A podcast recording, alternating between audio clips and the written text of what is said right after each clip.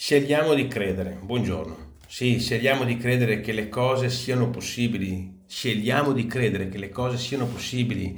Basta pensare che non è possibile. È possibile. Si può e basta. Decidiamo di capirle bene questo concetto qua. Scegliamo di credere che le cose sono possibili.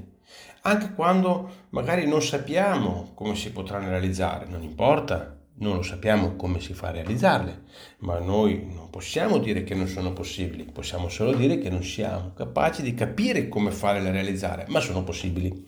E quindi questa è una convenzione importante che dobbiamo portarci in dote, che, che invito a portarci in dote, lo invito veramente perché è, è fondamentale capire che scegliere di credere che le cose siano possibili cambia totalmente paradigma. Vuol dire che ci mette nelle condizioni di rendere possibile quello che magari pensavamo, perché adesso pensiamo, l'invito è di pensare, quindi quello che pensavamo non fosse possibile.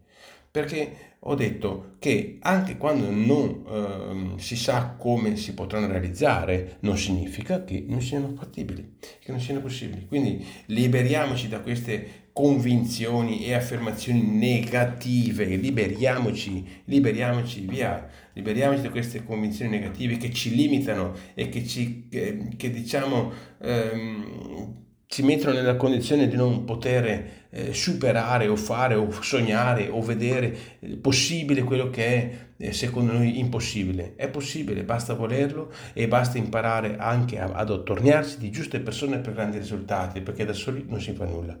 Insieme per un grande obiettivo sempre. Quindi chiarezza, chiarezza, chiarezza mentale, chiarezza eh, idee chiare, obiettivi precisi e liberiamoci appunto da quelle convinzioni e affermazioni negative che ci limitano.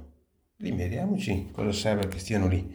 È ovvio che la critica, la preoccupazione, il dubbio, tutto che ci sono contorni che sono facenti parte, come il sale nella carne, ma che non facciamo il contrario, che facciamo eh, un po' di carne sul sale. Questo per dire che sì, ci vuole l'attenzione, ci vuole il contorno, ci vuole quindi ecco, queste forme di, eh, così, che, che, ci mettono nelle condizioni di, affare, di, avere le attenzioni appropriate, ma ricordiamoci che noi dobbiamo, siamo chiamati di scegliere, di credere che le cose siano possibili. Questo siamo chiamati, a scegliere di credere che le cose siano possibili, anche quando non sappiamo come si potranno realizzare ma scegliamo di credere che le cose siano possibili. Grazie, buongiorno.